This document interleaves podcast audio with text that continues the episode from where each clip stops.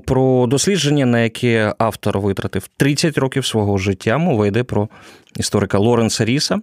Свого часу він був керівником історичних телепроєктів BBC, досліджує тему нацизму, Голокосту та Другої світової. І ось 30 років він присвятив вивченню двох постатей Гітлера та Сталіна. Мій гість, відомий український політик, колишній генеральний прокурор, бібліофіл Юрій Луценко. Вітаю. Вітаю. Ріс в цій книзі намагається знайти якісь е, спільні риси, щось спільне в мотивах, е, діях е, двох диктаторів ХХ століття Гітлера та Сталіна. І ще в передмові він каже, що найсуттєвішим, що їх поєднувало, цитую, вони обидва вважали, що відкрили таємниці буття. Ви поділяєте такий генеральний висновок? Ну, перш за все, коли береш в руки такі книжки, е, трошки по-доброму заздриш країнам, які е, можуть їх е, випускати в світ. А ми, слава Богу, вже навчилися їх перекладати. Ніколи не забуду, після виходу з в'язниці, це значить був 2013 Я був у Варшаві, не міг ніяк набігатися. Ну, після двох з половиною років, скажімо так, е, невеликого дев'ятиметрового приміщення, не міг знаходитися на волі, і по всій Варшаві були лайтбокси з зображенням книжки е, Великий Сталін, написано Юність Сталіна. Мене вразило те, що є в Польщі попит на таку вузьку книжку про юність Сталіна. І в кожній книгарні вона була. І на кожному лайтбоксі рекламувалася книжка. І це була подія місяця, не року, але місяця. Е, я тоді ще ну, просто був шокований е, польськими книгарнями. Це нічим не гірше, як книгарень там в Лондоні, чи в Нью-Йорку, чи в Парижі. І це дуже читаюча нація. Нам цього дійсно дуже бракує. Е, тепер щодо самої книжки, е, знову ж таки, бере повага від початку. Написано на титулі результат понад 30-річного дослідження теми. Е, також нації, які можуть дозволити собі підтримувати науковців, котрі на такій вузькій достатньо темі я би сказав, дещо архаїчні теми, е, з професійним ухилом на психоаналітику е, вивчають проблему тиранії, також заслуговують на величезну повагу. Напевно, тому Британія і до сих пір встановлює правила світу. Угу. Бо вона робить ставку на інтелект. Стосовно фігурантів цієї книжки, да, я думаю, що будь-які тирани і не тільки ці двоє: і Ленін, і Мао, і там Полпот, і хто завгодно, Кастро. Вони всі вважали, що вони відкрили як краще їхнім е, народам буде. Е, жити і заганяли їх туди будь-якими методами. Причому будь-які звірства списувалися на те, що потім їм буде краще. Е, це і є, в принципі, хімера комунізму. Ще, якщо не помиляюсь, одним із перших найбільш блискуче це описав е, великий е, філософ ну, тодішньої Російської імперії Ніколай Бердяєв. Він писав, що ну, якщо спрощено, правда комунізму в тому, що вони нагодували людей. Бо ну, багато хто голодував в е, докапіталістичних uh-huh. суспільствах. А лож або брехня комунізму в тому, що він це забрав у них свободу. Ну, якщо так спрощено, але книжка найбільш глибока, з моєї точки зору, розкриває взагалі всю хімеру комунізму. Мене, наприклад, вона перевернула остаточно е, щодо цієї ідеї.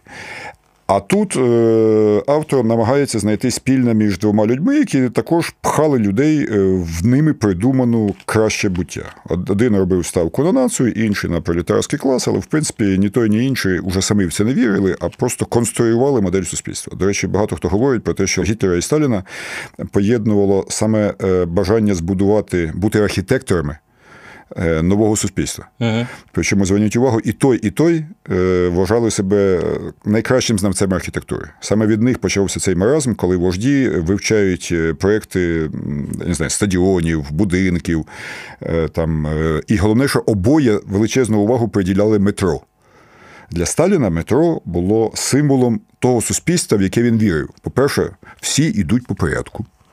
Хтось іде вверх, хтось іде вниз, але чітко стоять один за одним. Е, є чітке ранжування, коли приходять е, тих, хто приїжджає, що вони можуть взяти з собою. з чим вони можуть зайти, з чим не можуть.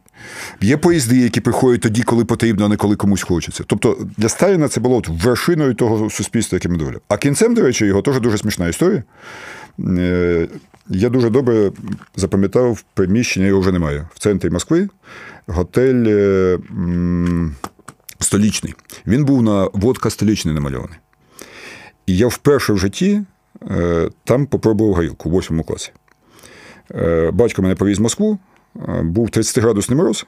Ми вистояли в черзі мавзолей. Ну, мені тоді було, я не знаю, скільки там, 14 років, не 15 вже. Ось. Замерзли, як цуцики. Чесно кажучи, нічого так серйозно мене ну, не справило враження, як е, декілька темношкірих, е, ну, видно, Туристів. туристів, які дуже любили комунізм, вони стояли в нейлонових білих сорочках на цьому морозі всю цю дорогу, не відходячи. Кави, звичайно, тоді ніхто не подавав навколо е, Красної площі. Е, І батько мене негайно завів в цей готель. І, як зараз пам'ятаю, випили там по 50 грам горілки. Це була перша горілка в моєму житті, але я потім дізнався більше. Виявляється, е, хто пам'ятає цей будинок, він такий дуже дивний, такими сходинками. Як дві долоні скласти. Як мавзолей. Ні, ні, він в висоту, але от якщо дві долоні підняти вверх і скласти, то він приблизно такий. Виявляється, це було два проекти, які подали Сталіну на міліметровці. Сталін написав, очень понравилось, так і построїть. І всі побоялись спитати, який з них, справа чи зліва, бо таким чином вони показали б його безграмотність. І тому побудували два будинка в стик з двома паралельними е, е, е, електромережами, з двома паралельним водозабезпеченням і так далі. І так далі. Тобто це два будинки, бо диктатора боялись спитати, який з цих двох вам Я, сподобався. Оце, напевно, вершина. Слухай, я, я, я пригадую, в Запоріжжі така історія є. Дійсно, якщо подивитись, там був проєкт, який в 30-х роках відправляли на якусь там виставку. І якщо подивитись в Запоріжжі, там, здається, він називається там Ворота Сонця, і там а, три башні замість, а четвертої немає. Її немає. І я казав, хлопці, а де четверта башня? І, знаєш, є така байка, що Сталін, коли подивився на це, він так пальцем постукав і нічого не сказав. І люди ламали голову. Він постукав тому, що йому подобалось, або тому, що йому не сподобалось. І ну його нафіг. Давай Ну, ми не будемо будувати. Так? І воно залишилось так три, три башні. Ну, але ми зараз і говоримо про Так. те, що от люди саме так, ці два диктатори, конструювали суспільство. Бо Гітлер точно так же: метро, стадіони, особисто затверджував проекти нових будівель, нових міст. Е, Він намагався з Нюрнберга зробити нове, крім середньовічного. Нове взірцеве е, нацистське місто. Тобто е, саме в цьому моделюванні суспільства і як частина цього моделювання в бажанні нав'язати нову архітектуру, причому, якщо пам'ятаєш, і в тих, і в тих неокласика, Угу. ну, псевдокласика, я б так сказав, архітектурна. І полягало їхнє, е, виражалося це бажання змоделювати щось. е, Індивідуалізм це, це та риса, яка притаманна і Гітлеру, і Сталіну. Якщо згадати Гітлера, 39-й рік, ніхто з генералітету не погоджувався на те, аби е, е, Німеччина йшла в наступ на Польщу. Ніхто. Гітлер сказав: ідемо 1 вересня, пішли. Ну, по-перше, е, я би завжди, це моя точка зору, але я би завжди пропонував розглядати історію Першої і Другої світової війни як історію єдиної великої війни, яка складається з двох частин. Якщо спрощено, то німецький генштаб, який був спадкоємцем геніальних е, генштабістів і стратегій, е, спочатку випробував першу стратегію розбити Росію, а потім подолати е, Францію і її союзників. А вдруг е, і майже це вдалося.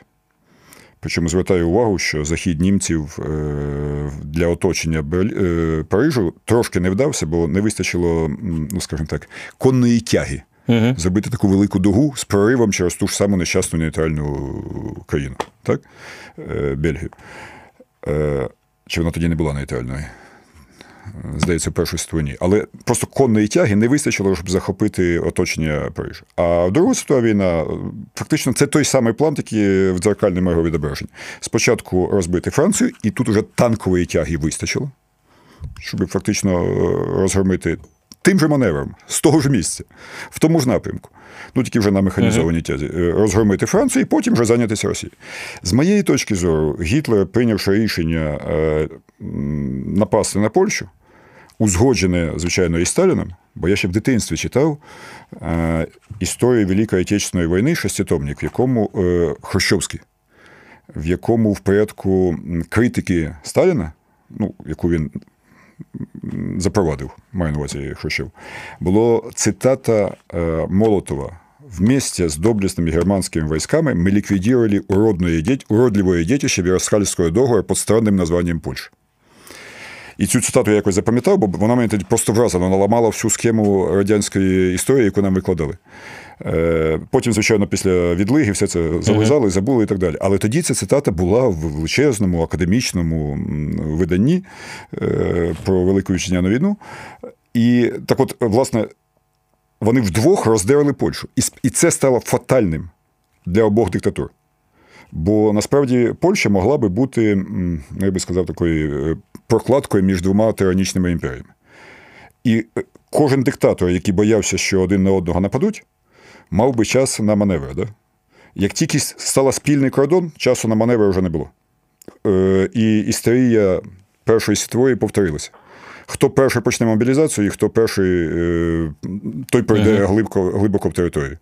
Це все те саме, що було в Першій світовій, повторилося і в другій. Диктатори не вірили один одному. Єдине, що могло ну, не допустити до повторення тієї трагедії, це якась велика територія між двома е, монстрами. З'їли Польщу, спільний кордон, все. Далі питання вже початку війни на Росії Слухай, було я, знято. Я я не можу не спитати. Ну, Зараз Україна е, є тим кордоном, е, якою була Польща в 30-х роках. Так, так. Фактично, ну це дуже просто. Чому подивіться, хто нас підтримує і хто е, пише про глибоке занепокоєння. Країни, які були в першому окопі з московським монстром. Польща, Балтика, е, в певній мірі Румунія нам дійсно сильно допомагають у війні. Е, і дійсно є союзниками саме в війні. А всі країни, які знаходяться в другому і в третьому окопі е, проти радянського монстра, висловлюють глибоке занепокоєння, а хто в третьому окопі просто занепокоєння. Ну, Іспанія там, uh-huh. і далі країни. Ми стали першим окопі. Тому ті, хто нам віддав цю честь змагатися за свободу в першому окопі, і це навантаження, і ці виклики, нас сильно підтримують. А ті, хто сидів і сидить е, в четвертих окопах, е, ну не вчать історію. Я ніколи не забуду, коли мене в Брюсселі, я був тоді на посаді, і е, ну, сильно натискав на всі можливі, в тому числі психологічні клавіші, на те, щоб нас підтримували у війні з Російською Федерацією. І один із е, високих політиків ЄС, е, бельгієць, каже: А чому ви взагалі, ну, бо дивіться, у нас яка красива площа тут в Бельгії. Ми ми ніколи не вели війни, бо ну це ж зрозуміло, що не можна подолати там Францію, яка на тебе нападає, або Німеччину. Тому ми зберегли всю цю красу. А у вас вічна війна, і у вас нічого не лишається. Кажу, ну в деяких моментах треба здатися, щоб зберегтися. Е, чесно, я до сих пір не можу цензурних слів підібрати. як А можна можна не казати. Це психологія. Це їхня психологія. Тобто психологія маленької країни, здавайся, і якось виживемо. Ну, окей, це бюргерська штука, яка як, мені не пасує ніяк. Ну, ну ніяк, я з цим не можу примиритися. А в даному випадку сьогодні ми дійсно стали. Ті, хто знає, що таке ціна свободи, і ті, хто знає, що таке ціна рабства, причому не французького чи німецького, а російського, да? ті будуть боротися і підтримувати нас. Ми в першому окопі, поляки і Балтійські країни, в другому окопі. Ну, є ще декілька розумних я, країн, і в третьому окопі. Я я обіцяю, ми ще поговоримо під час. Е, Е, цього подкасту про про аналогії. Я хотів би повернутися до, до Ріса. Він пише. Про масові депортації як е, метод встановлення такого нового порядку в країні, про який ми говоримо. От Польща стала місцем депортації для євреїв. У нас були кримські татари, були калмики ще. От ця сегрегація в суспільстві, поділ на своїх чужих, з обов'язковим фізичним знищенням слабких. От чи можна бути впевненим, що це вже не повториться зараз? Ні, не можна, бо ця історія, на жаль, повторюється як мінімум в Російській Федерації. Е, на жаль, є багато інших прикладів, але вони далеко від нас, від наших слухачів, я маю африканські, азійські деякі країни. Але в даному випадку йдеться про принцип колективної, колективної відповідальності і колективної невірності вождю. Е, і ця штука працювала, на жаль, і в Німеччині та на окупованих територіях, і в е, СРСР, е, включно з Україною. Причому почалося не з кримських татар. Е, що Міністерство внутрішніх справ, я пам'ятаю, також ну, у мене було таке хобі в неділі вивчати або дуже важкі резонансні справи, коли тебе ніхто не смикає по телефону, або історичні справи. Я попросив принести мені різні історичні старі архівні кримінальні справи по голодомору, по депортаціям тощо. І депортації почалися з 39-го року. Зачищали весь кордон СРСР від поляків. Так, червоним олівцем на папках написано Поляки.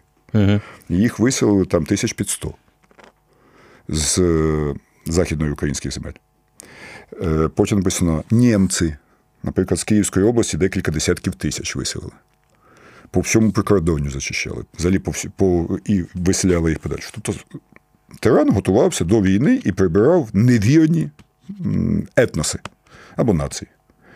А далі вже по цій накатаній схемі пішли вже і е, татари, і калмики, і багато-багато інших е, народів. Е, тут хочу звернути увагу, вона може сильно характеризувати, що міг і що не міг один і другий диктатор. Сталін був набагато потужніший і більш йшов на більш масові, очевидні геноцидні речі, ніж Гітлер. Це, звичайно, ніяким чином не зменшує того, що творив Гітлер. Ну так. Але просто нагадаю, за пів 37-го року НКВД тільки України заарештувало е, 350 тисяч громадян, із них 180 тисяч по першій категорії розстріл. Із них, як ніколи не забуду, 881 японський шпіон. В Україні, Тільки в Україні, в Україні. за півроку. От просто вдумайтеся в цю машину. От за пів року 350 тисяч людей затримать, із них половину розстрілять, іншу половину відправлять в Сибір. Скільки там було польських шпіонів, там українських буржуазних націоналістів, там е, найбільша uh-huh. чисельність, звичайно, е, цих куркулів. Але 881 е, японський шпіон за півроку тільки в Україні. Тобто, ця машина репресій була вже на той момент готова до будь-яких речей. Хочу нагадати, війна на території Радянського Союзу почалася в той момент, коли в Гулах уже сиділо 7 мільйонів громадян. Підкреслюю, 7 мільйонів. І ще 3 мільйони було в СІЗО, які чекали відсилки в Гулах. Ну, або розстріл. Тобто, насправді, е, Сталін, як людина, яка дуже добре пам'ятала, як почалася революція через голод столиці. А голод столиці відбувся тому, що селяни не давали за фількіні грамоти в вигляді ну, бумаг, ну, паперових грошей, да, так, так. не віддавали хліб. Він спочатку всіх загнав в колгоспи, таким чином забезпечив продовольче постачання на випадок і мирного, і військового часу. А після того ще забезпечив безкоштовну рабську силу. 10 мільйонів людей, я ще раз підкреслю, на початок війни. Причому ця цифра починалася з лагер... совєтського лагеря особливого значення, знаменитий слон. І тоді було декілька десятків тисяч. Потім мільйон довго тримався, потім три. А перед війною кожен рік нарощували по мільйону.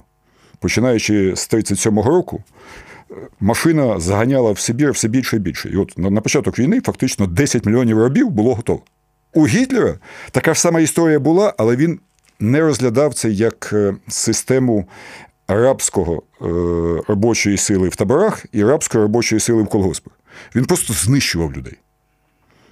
Ну, я недоречно сказав слово просто, бо він тотально знищував націю. Ти зрозумів, чому це вони робили?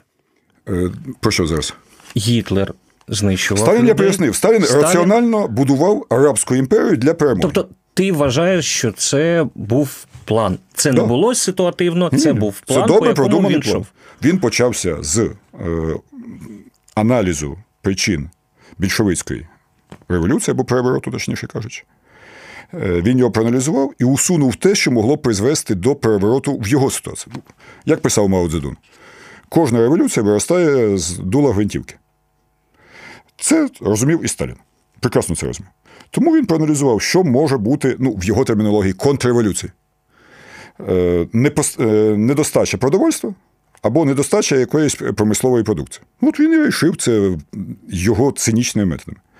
Тут е, я відхилюся на секундочку від цієї книжки пана Лоренса, але хотів би прорекламувати і тобі зразу подарувати книжку, яку я вважаю найкращим аналізом відносин Великої Трійки Черчилля, Рузвельта Сталіна, називається Альянс.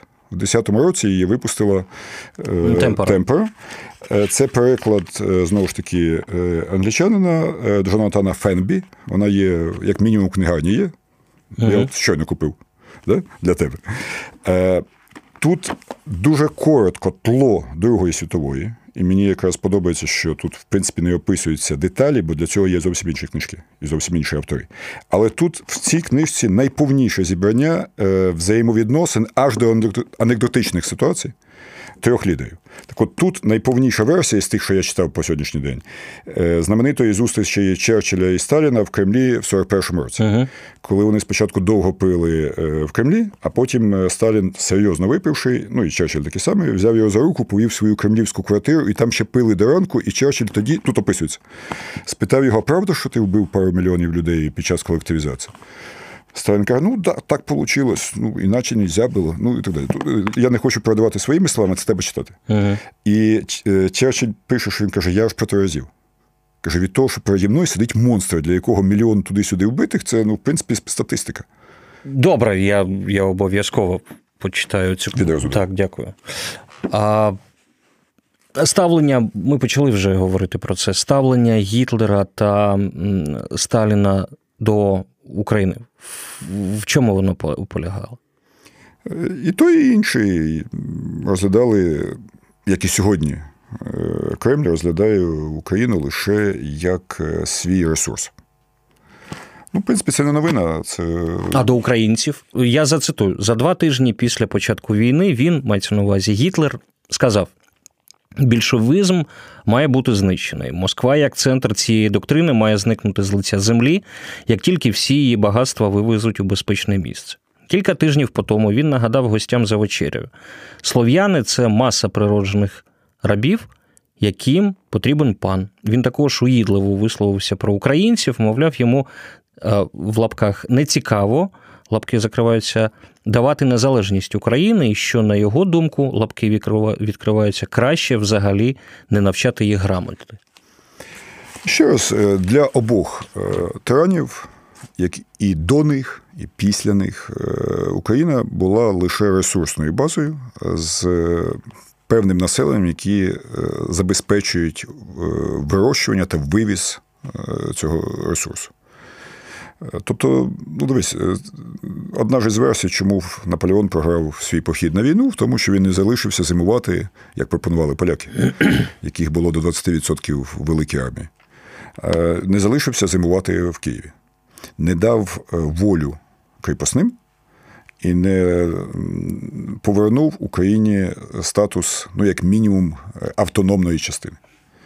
Е, Він йшов далі на Москву, свято віруючи в тому, що е, захоплення столиці означає кінець війни, як всі попередні його війни. Ну, з росіянами такі номера не приходять.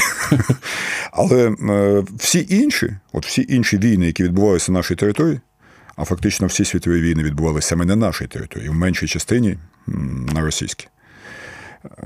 Всі йшли через Польщу, всі йшли через Україну, ну і деякі доходили до Москви.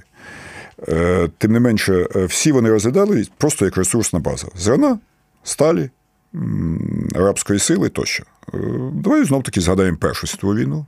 Німецькі гарнізони охороняли українську державу тільки для того, щоб звідси вивозити зерно, сталь. Правда, людей тоді ще не додумалися вивозити. Це це Гітлеру прийшло на думку вивезти ще пару мільйонів українців, які мали рабами працювати на його заводах. Він не приготувався, так як Сталін він свій гулаг не зробив. Тому він вивозив українців працювати на його заводах рабської сили. І, до речі, не тільки на заводах, на на фермах і так далі. І так далі. Він доганяв те, що зробив Сталін до війни, Гітлер робив під час війни. Він прийшов до того ж самого. Ось. А, Але це все було і в Першу світову. І це, до речі, викликало повстання проти гетьмана, селянські заворушення, то далі вся, чим скористалися більшовики, все ми це пам'ятаємо. А в Другій світовій, знову ж таки, і один і інший розумів, це житниця, це сталь, це заводи. І тому Сталін е, після першого шоку від від того, що його переграли, перехитрили, і не він перший напав. Е, хоча всі ці плани були розроблені. Е, перше, що він сказав, це вивозити заводи з України. І сьогодні всі уральські заводи це просто вивезене обладнання колишніх українських заводів. Тому, в принципі, тоді наша територія розглядалася просто як величезний полігон. А зараз? просто з язика зняв. Якщо вже піднімати масштаб, то Україна завжди була полігоном між трьома імперіями. Між е, Турецькою імперією, ну її сателітами, між е, Польською або Австрійською імперією, або її сателітами, і Російською імперією. Е, ми завжди були полігоном цих трьох величезних е, глобальних сил, і саме тому е, надпис на будинку профспілок на Майдані Свобода наша релігія це абсолютно правда. Бо фактично українська нація склалася в вибоюванні хоч якоїсь частини свободи на цьому полігоні, який продувається всіма вітрами, якого нема фактично ніяких географічних uh-huh. ну, закритих кордонів. Ну, трошки з заходу Карпати, але не принципово. Тому насправді Україна склалася в боротьбі за свободу. І вона продовжується і по сьогоднішній день. Чи можна в, протистояти диктатору чи автократу? Ріс пише там момент, коли теж пиячили, і Клімент Ворошилов бере, здається, там грюкає по столу, там по тарілці з вареним поросям. І Сталіну каже, що це ти винен в тому, що ми програли е, фінляндську війну. Це ти вбив командирів, це ти знищив військовий офіцерський потенціал. З Кліментом тоді нічого такого не сталося. Його не розстріляли. Чесно, я читав цей епізод, не вірю. Угу. От просто не можу в це повірити. Е, по-перше, Ворошилова ще в 38-му році е, пробували взяти НКВД, і він десь добу відстрілювався із свого горища. Дехто каже навіть з кулемету. Зрештою, дозвонився до Сталіна, який розважався і просто не брав трубку. І той сказав: ну, каже, я не знав, але у людей така робота.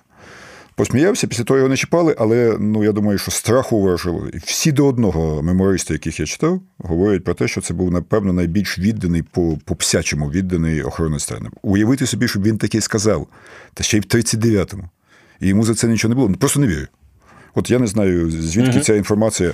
Якщо це сталося, ну тоді е, щось не так з усіма іншими мемористами. Ну добре, але загальне питання воно полягає в тому, чи можна протистояти автократу. Ну, тут в цій книжці, можливо, одне з найцікавіших е, спостережень автора, е, яке можна довго аналізувати і розвивати, це те, що Гітлер робив ставку не на партію. Він ще через партію захопив націю, а далі партію відсунув в сторону. І, в принципі, крім парадів Нюрнбергу, його партійні uh справи не цікавили взагалі. А Сталін навпаки робив ставку. Да, і Бо Гітлер при цьому використовував свій особистий магічний е, ораторський хіст і заражав ним е, націю. Мало хто знає, коли Гітлер тільки йшов до влади, вони з Геббельсом е, придумали ідею Фольксрадіо, народного радіо. Маленькі пластикові брехунці.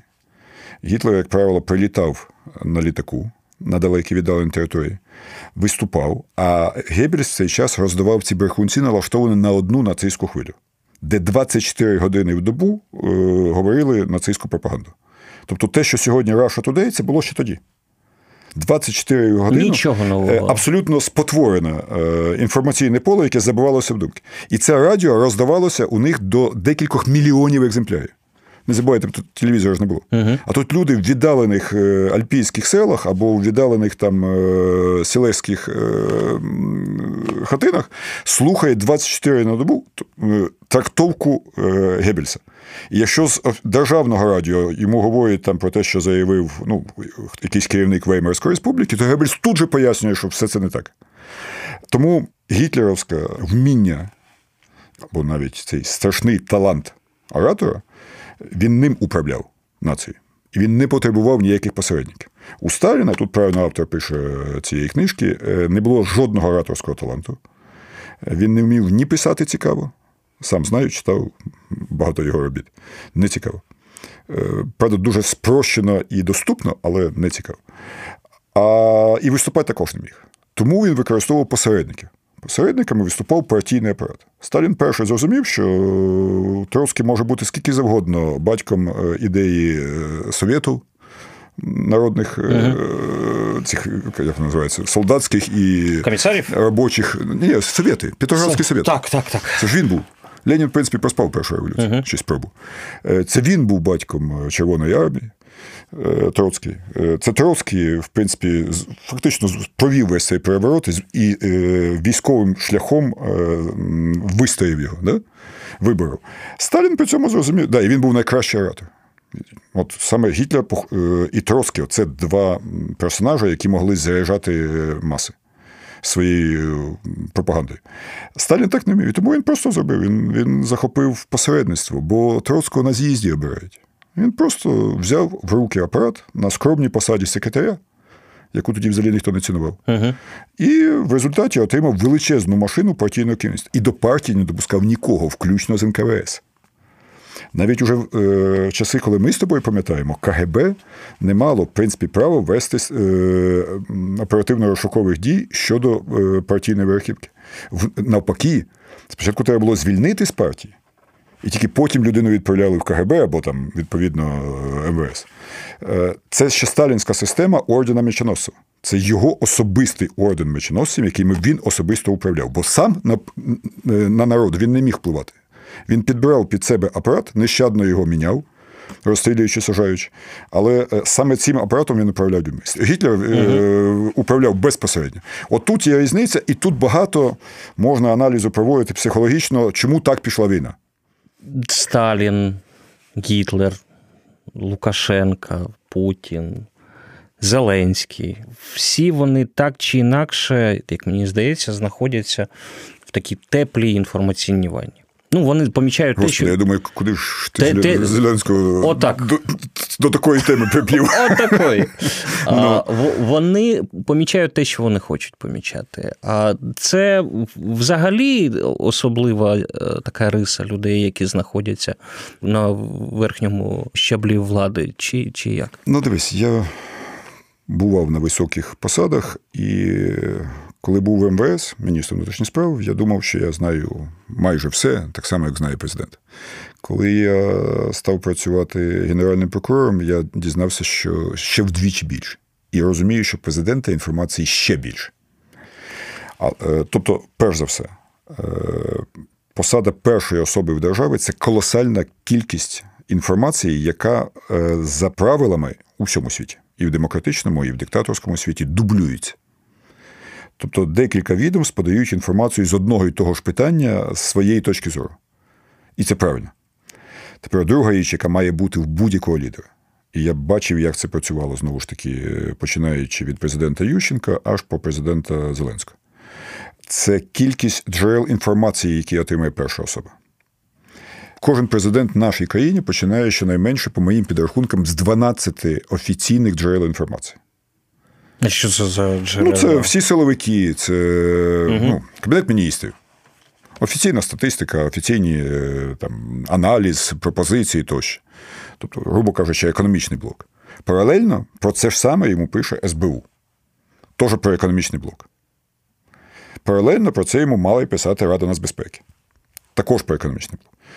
Е, Є інформація МВС про стан злочинності, про певні там виклики е, кримінального світу тощо. Але це саме йому пише е, Генеральна прокуратура і СБУ. Тобто я нарахував таких 12 джерел, де президент отримує інформацію, яка, ще раз кажу, дублюється різними міністерствами. Це дуже правильно. Бо будь-яка монополія на інформацію призводить до спотворення картини. Крім того, президент, який обирається в демократичній країні, на відміну від е, Путіна, Лукашенка, кого там Гітлера, Сталіна, да? ну, так. він ще має ще два великих джерела. Перше політична сила, яка його висунула.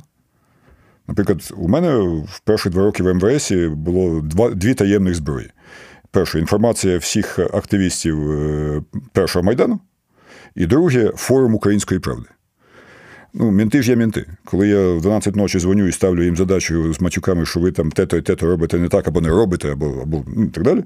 Вони що роблять? Вони зразу віддзвонюються в приймальню, хто був у міністра. Тобто вони вичисляють, звідки він взяв інформацію. Він каже, ніхто не був. Він вже дві години сидить, до нього ніхто не заходить. Каже, ну от так не а хто перед цим був? І вони не могли ніяк скласти, бо тоді ще в монітори причесувалися, як правило. А я заходив на форум української правди, де тоді він тоді був живий, не, не цензурований, і там описувалися в кожних областях ну, різні, ну, скажімо так, негативні речі. Ага. Інколи позитивні, дуже інколи також я дзвонив і по позитивним. Так от, це було, була перша моє секретне джерело, а друге весь партійний актив, друзі, ну, так як кожної живої людини. І партія. Ну, на той момент народна самооборона. Да? Е, Так от, і в Порошенка був партійний інформація, і в Януковича була партійна інформація. І в Ющенка вона однозначно була. Плюс коло рідних, знайомих і так далі. І от кожен президент на моїх очах, починаючи з Ющенка, старався зменшити кількість джерел інформації. Цьому дуже сприяло, звичайно, його оточення, бо помічник і керівник адміністрації сильний тоді, коли президент залежить від їхньої інформації, від їхньої трактовки цієї інформації. А коли президент, як мені здається, останній взагалі не читає, а тільки йому переповідають дещо, що хочуть йому переповісти, тоді наступає біда. Так от, дивись, е, історія була у Ющенка було 12 джерел. Потім вони стискаються десь до п'яти, потім до трьох, а колапс наступає, коли йому доповідає тільки глава адміністрації. Е, пан Балога. Все. Аналогічний колапс пройшов в кучма. Цей спілкувався навіть з директорами заводів. Візьміть плівки Міниченка, побачите, людина зустрічався з усіма силовиками, з, директорами, з, з губернатором. Але потім колапс пум, і доповідав тільки Медведчук. Е, Порошенко.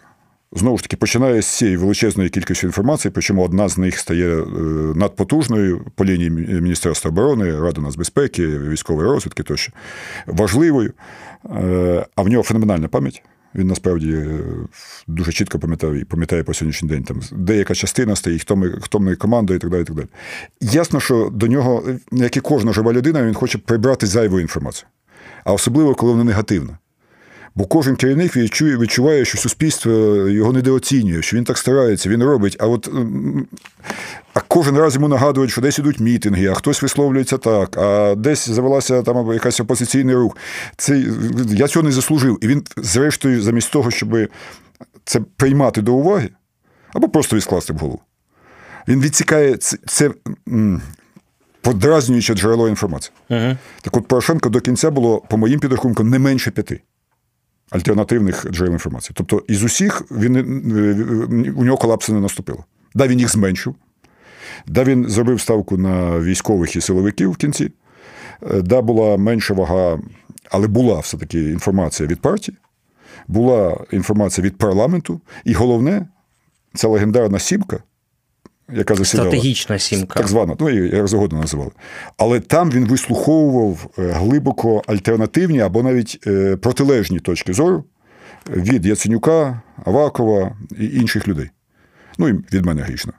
І це доходило до протистояння аж фізично. Хто коли когось побив? Оце вже ні, ну нікого не побив, ну за грудки бралися. Брались? Ну, без мене ж не обійшлося, ви ж знаєте. От. Але е, ніхто нікого не бив.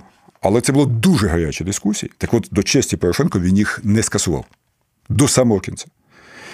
Президент, який залишається один на один з помічником главою адміністрації і сім'єю, все, це колапс системи. Е, тому, коли ти говориш про Лукашенка, це колапс системи. Він вже очевидний. Угу. Коли людина над КГБ ставить іще е, контролюючий орган, а ними ще один контролюючий, це все. Це вже все описано. Перший китайський імператор все це прийшов. Товариш Цінший Хуанді робив те саме. Ну, закінчилось так. також дуже плачевно. Правда, там швидше закінчилось, бо його переконали, що безсмертя дає ртуть, він і нажерся і склеїв ласти швидко. От. Але е, у Путіна колапс не наступає, бо він користується все ж таки декількома дуже серйозними е, протистоящими е, потоками інформації. Зеленський. У Зеленського, як мені здається, на сьогоднішній день фактично е, не, немає е, потоків інформації, бо нема замовлення на таку інформацію. Мені Мене враження, найбільша моя претензія до Зеленського, що він не хоче вчитися. Я прийшов в МВС, нічого не знаючи про МВС. Ну, чесно скажу. Але я до 4 до 5 ранку сидів на роботі, читав матчасть. Зустрічався з відставними ментами, з операми, з сищиками, з жертвами, з ким завгодно. Е, читав літературу технічну, закони. Е, знаєш, скільки є нормативних актів МВС? Ні. 12 тисяч на той момент. Різних наказів, положень, порядків. І ти всі прочитав? Ну, звичайно, що не всі, але ключові прочитав. Більше того, створив комісію з громадських активістів, які мали скасувати, ну скажімо так, антизаконні і диктаторські рішення, бо такі були. Вони також це не прочитали. От. Але ще раз кажу, я я вчив матчастину. Мені було кожна інформація була цікава. У мене враження, що у Зеленського такої зацікавленості в матчасті немає. Але зверни увагу, він е, зупинив падіння свого рейтингу а значить, і зменшення довіри суспільства в момент, коли в нього з'явилася нова е, поток інформації Рада нацбезпеки. Угу. Я вважаю, що все, що вони роблять, є лише показухою і не призводить до жодних е, ну, матеріальних наслідків, бо ще ні одного контрабандиста нічого не забрали, навіть не арештували. Там, я не знаю, яхту чи вілу. Це все більше пузирки е, піарні, але надходження величезного нового масива інформації, навіть якщо він усний очевидне. І президент став, як мені здається, трошки більше розуміти про країну, якою він керує. А чи він е, отримує всі інші джерела, мені важко сказати. Я зараз не в темі, але по тому, що він діє і як висловлюється, враження, що він не цікавиться матчастиною, йому достатньо переказів е, глави адміністрації е, про, про те, що в цих паперах написано. Все. А ти бачиш зараз повернення до якихось до примітивних, але агресивних таких е, форм, коли важко прочатися тенденції, які уособлював Гітлер та Сталін. Я що маю на увазі? що... Тоталітарне суспільство? А, Так. Ну, легендарна книжка Орел приходить на пам'ять 1984 тоді, коли країна починає скочуватися в диктатуру. Вона завжди е, на полицях стоїть, слава Богу, українських книгарень. Угу. І української, і російської мови, і англійської мови. І її попит на неї збільшується, коли суспільство впадає в певні авторитарні тенденції. Я перевіряв продажі. Е, при Януковичу вона різко виросла. Ну, при Кучмі вона тільки з'явилася. Ну, він в вільному продажі. Я так вільному продажі, так. І той пік був найбільшим. Потім при Януковичі був пік. І зараз набагато більше купляють Орла, ніж купували 2-3-4 роки назад. Зверніть увагу. Е, і це дуже показово. Стосовно чи повторюється, да, це правда. Я вважаю, що Зеленський хоче е, стати е, або Путіним, або Януковичем. І цей відкат очевидний, психологічний навіть. Е, те, що він ну, ним не стане, для мене також очевидно. Але те, що методи повторюються, ну це вже бачать всі. Ну, давай візьмемо цей тиждень, так? Цей тиждень у нас судять за десантно-штурмові катери. Катери, так. Питання. Ці катери не потрібні? Ні, кажуть, потрібні, бо після захоплення більшості кораблів е, військово-морських сил України в Криму і в Севастополі в нас залишилося лише два великих кораблі, три допоміжних, і не пам'ятаю, чи три чи чотири катери. Тобто замовили ще шість. Де замовили? На єдиному заводі, який їх виготовляє. До нього є претензії в ціні? Ні, американський аналог Марк коштує рівно в два рази дорожче. Е, до нього претензія в якості? Ні, тому що ще державна прийомка не відбулася, тому що як і кожен новий виріб, а це новий виріб, розроблений заводом, сконструйований, він проходив уточнення тактико-технічних характеристик. Тощо. Якщо ми дивимося на ці характеристики і порівнюємо з американським аналогом, ну, в принципі, немає разючої відмінності. А до чого є претензії?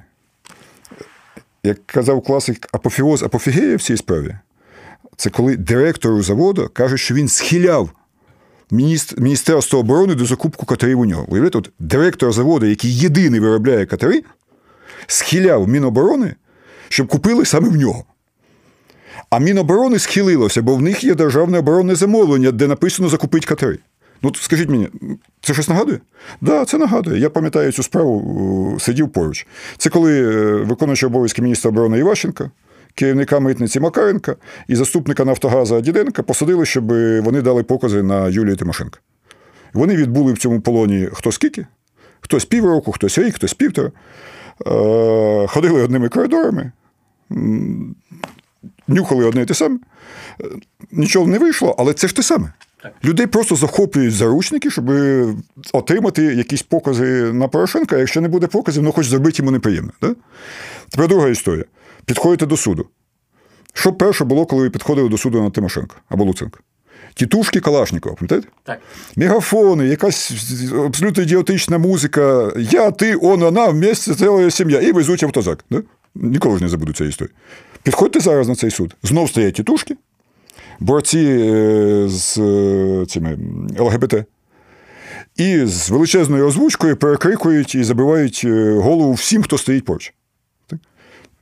Це все ознаки того самого. Інше питання: чи ці ознаки призведуть до авторитаризму і тиранії в стилі Януковича? З моєї точки зору, ні. Але бажання їх використовувати видає ну, стратегічне бачення своєї ролі президента Зеленського і тих, хто його обслуговує. Путіна часто порівнюють зі Сталіним. Знаєш, мені очі відкрив. З моєї точки зору, ну просто геніальний тележурналіст. Він білорус, працює вже довгий час в Україні. Один момент йому позвонили в Москву з Грозної і сказали: приїжджай ко мене. Його визвав керівник Чечні. А той, що віджартуватися, і каже: білет назад брать, каже, можеш не брати.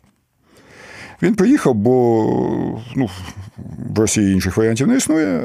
Його зустрів Кадиров. І це дуже схоже на Сталіна. Полякав, а потім сказав: сделай мені телевізор, щоб він не так сильно жопу лізав, і щоб було людям інтересно. І він декілька років там провів, роблячи ну, новини.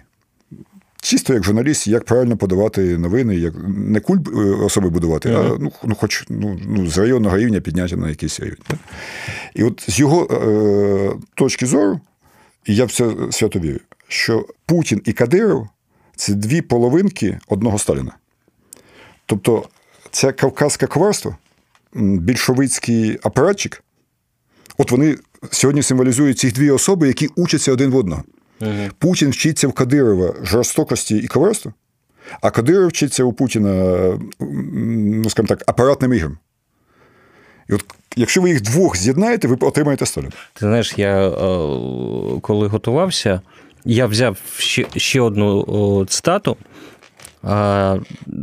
Це, здається, за декілька днів до початку війни Гітлер і Геббельс стоять і Гітлер говоримо Геббельсу, ми мусимо перемогти незалежно від того, чинимо ми правильно чи неправильно. Нам у будь-якому разі доведеться відповідати за стільки всього, тому ми просто зобов'язані перемогти, інакше весь наш народ буде винищений. Я уявляю собі цю розмову між Лавровим і Путіним, коли вони обговорюють наступ на Україну. Що ми повинні йти війною, бо ми вже зробили стільки, що ми не можемо вже повертатися.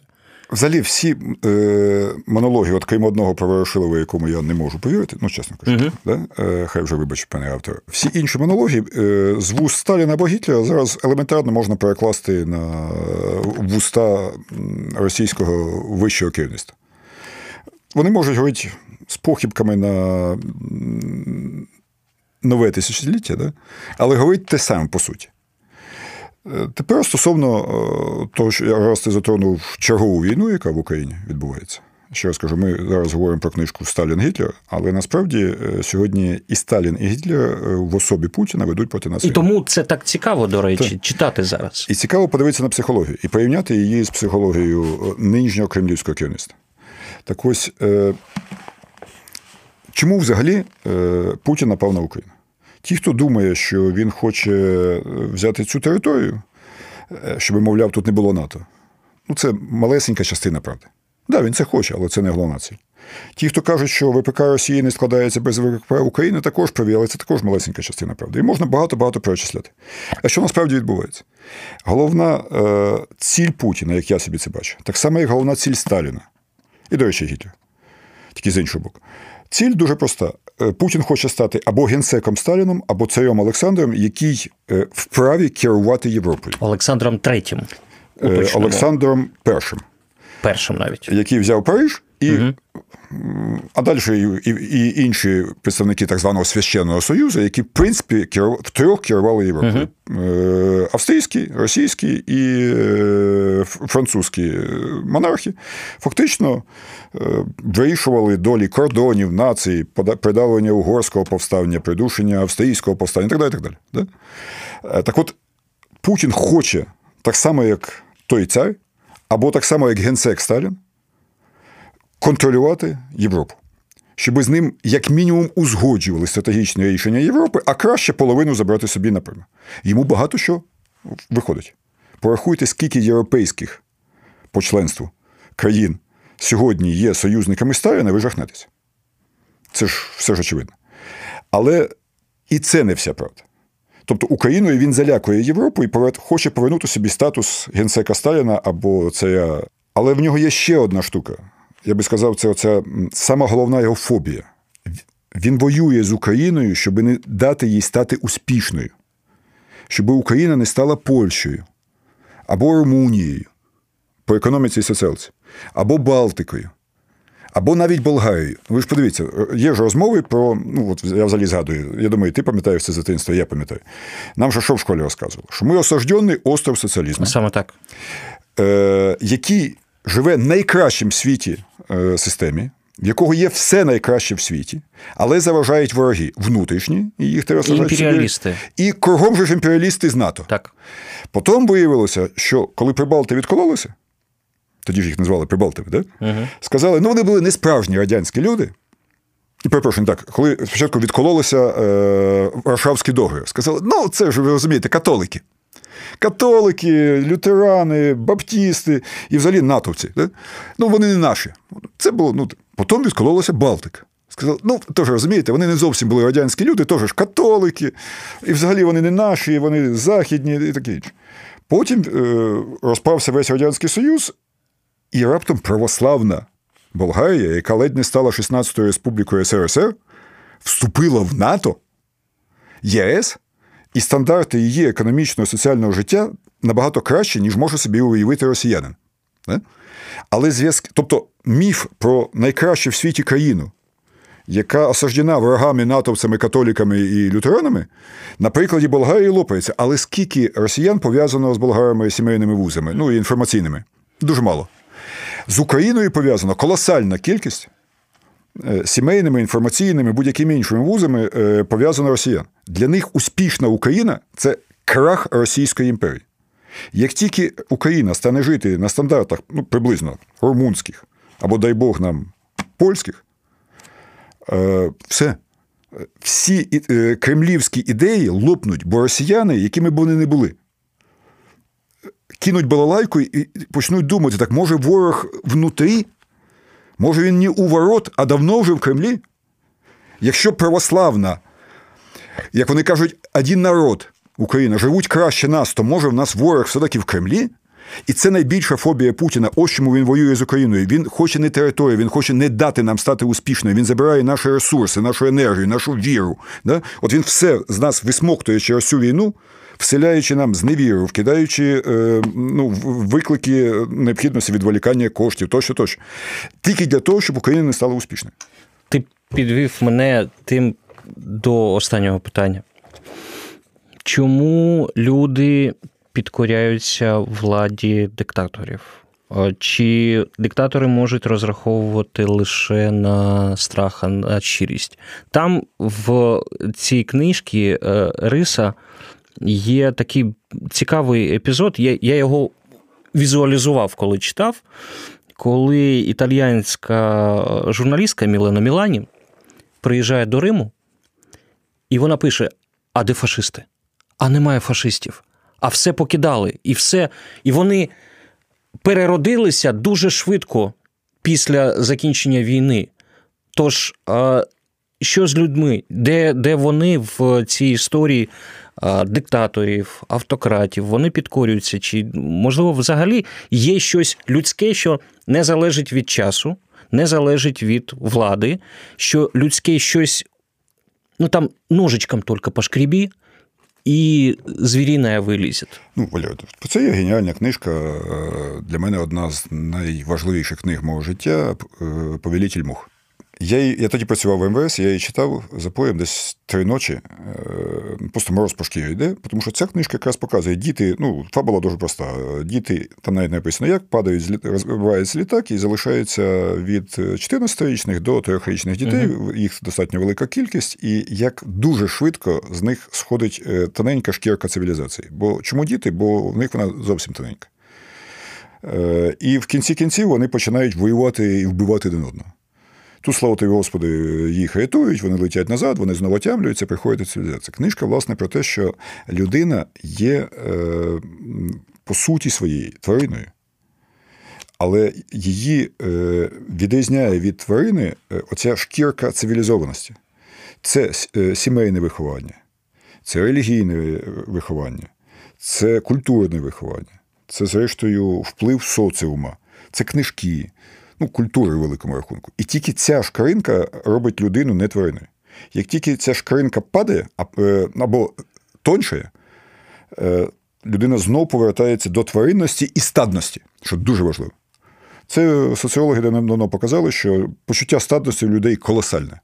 На простих побутових прикладах. Ви знаєте, колись СРСР було країною, де завжди відкриті тільки одні двері. Угу.